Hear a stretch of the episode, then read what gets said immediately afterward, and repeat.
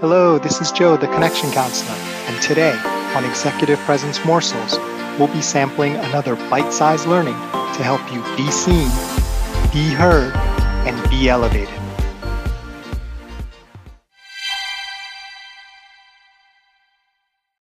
Welcome to season 13 of Executive Presence Morsels. My name is Joe Kwan, and I am so appreciative to have you here, and I hope that this is really uh, been a helpful part of your executive presence journey. So this season I wanted to do a theme. Uh, all 10 episodes are going to be based on a topic that I love, love, love, which is Aikido. And it's not just that I love Aikido, it's that it has been fundamental to my development as a professional, in terms of my interpersonal relationships and just kind of getting a deeper understanding of how the world works uh, and has given me a really useful framework uh, in terms of understanding other disciplines and understanding them in the context of a framework that just really works for me. So you may have um, other philosophies, religions, or sports which develop a framework for you, and you start to see everything through the lens of that. And I think that is just fantastic for me. Um, it's been Aikido, and I've gotten much more out of it than the physical training I've gotten, which was amazing too. I was doing things I couldn't believe um, I could do but it's really just about conceptually um, kind of the, the concepts and the principles. So today what I want to talk about is this concept of learning and forgetting. And uh, the founder of Aikido has this great technique about learning and forgetting your technique. And what does that mean? Now, when I teach executive presence or any of the other principles I teach, I'm always very, very conscious to talk about the principles, right? And by principle, I mean like what is the the lever? Like what is the thing that actually makes the thing work?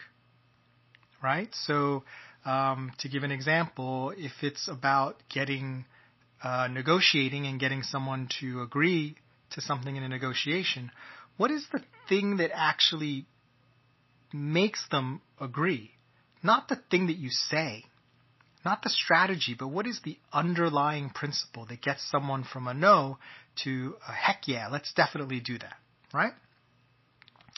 So the reason or why this is related to learning and forgetting is you'll often see in a lot of um, like listicle articles, um, even in you know business or you know self improvement books, you'll see a lot of lists of to dos and strategies and tactics.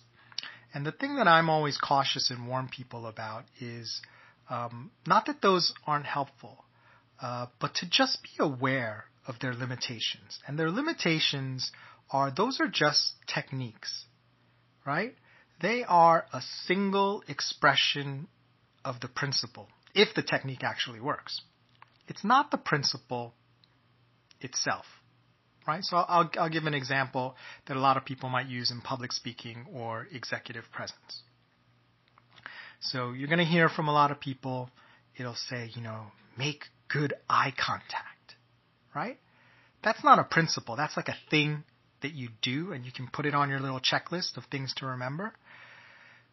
And making eye contact in and of itself doesn't necessarily make a positive result. Sometimes eye contact can be creepy or it can be inappropriate or it can just be totally work at cross purposes to what you are doing. However, sometimes that eye contact can make the, the difference between a sale and a great presentation or getting a job or a promotion versus not. So what's going on here? What's what's the difference? And the reason why this can be so confusing is because it's not expressing the actual principle. It's not not that there's anything wrong with telling someone to make eye contact. It's it's incomplete. It doesn't describe the actual principle. And the principle underlying that is you have to connect with the person in front of you. Now, how do you do that? Sure. Eye contact could be one way if it's helpful, right? If eye contact is the thing that's going to help, by all means, make eye contact. It could be something else. It could be proximity. It could be tone of voice. It could be language. It could be cadence. See, when you understand the principle, you're much more effective because no matter how the situation changes, you can respond with an appropriate behavior or response as opposed to just having that single tactic without an understanding of when it's helpful, right? And there's that, you know, the business expression that they always use, you know, if, if someone's a hammer, they're always looking for a nail. Well, that's fine if you just find a bunch of nails, but if you encounter some screws, you're, you're going to have a problem, right? And the way this relates to learning and forgetting the technique, it, it doesn't mean you shouldn't learn techniques like eye contact. You know, I think that's useful to understand that, that that is a thing that can be helpful as a technique. But what learn and forget means is to learn that and understand why it's happening as you as you re- repeat that and deepen your understanding and then forget it. So then in the future, you're not even thinking, oh, I got to make eye contact. You're just connecting because you understand the underlying pr- principle and you're not beholden and you're not limited by an actual technique. And that's something that I learned, you know, on the mat with Aikido because what will happen is each instructor, and this is really relevant to work too, each instructor will teach you the way things work for them in their time, with their skill set, with their body, with their speed and abilities. Now, let's say you learn from a sensei who's five foot two, right? And of a certain age, and you're six foot two, and you're much older, let's say. Should you, as a six foot two, 60 year old, be doing techniques the same way a five foot two, you know, 30 year old would be doing it?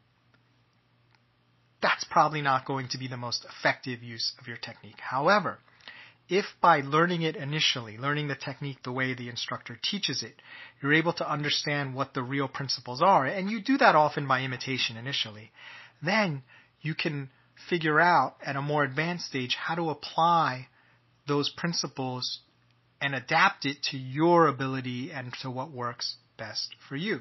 So in a business context, you know, your boss may be a different gender, they may be a different race, they may be a different personality, they may be um, perceived differently by management, right?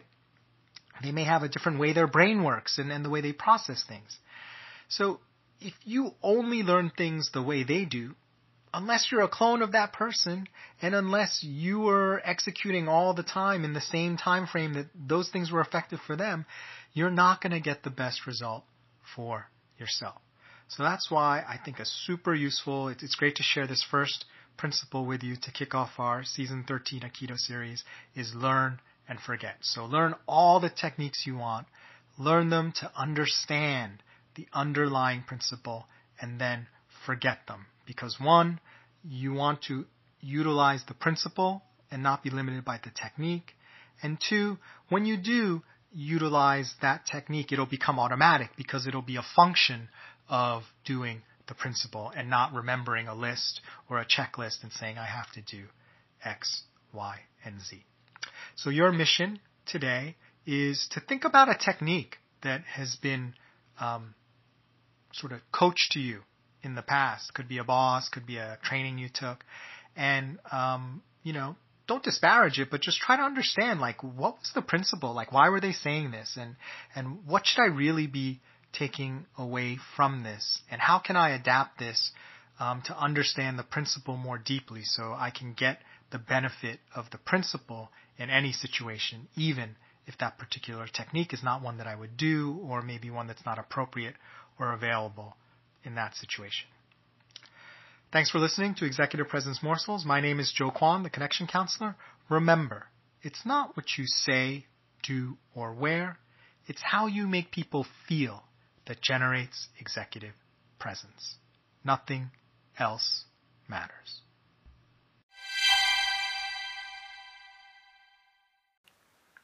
If you'd like, please stay tuned for a preview of tomorrow's episode brought to you by our sponsor.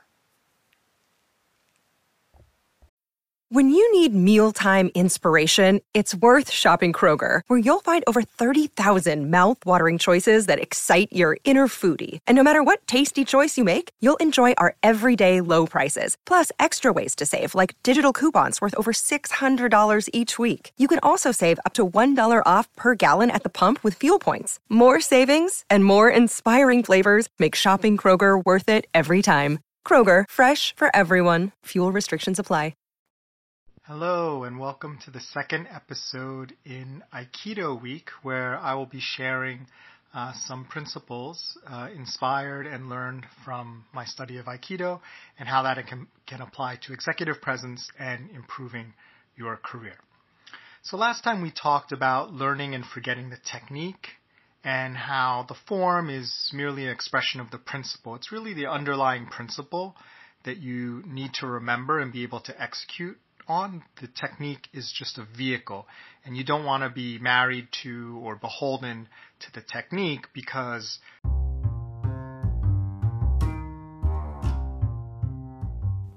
Thanks for listening. Can't wait to share the rest of the episode with you. Join us next time for another tasty executive presence morsel.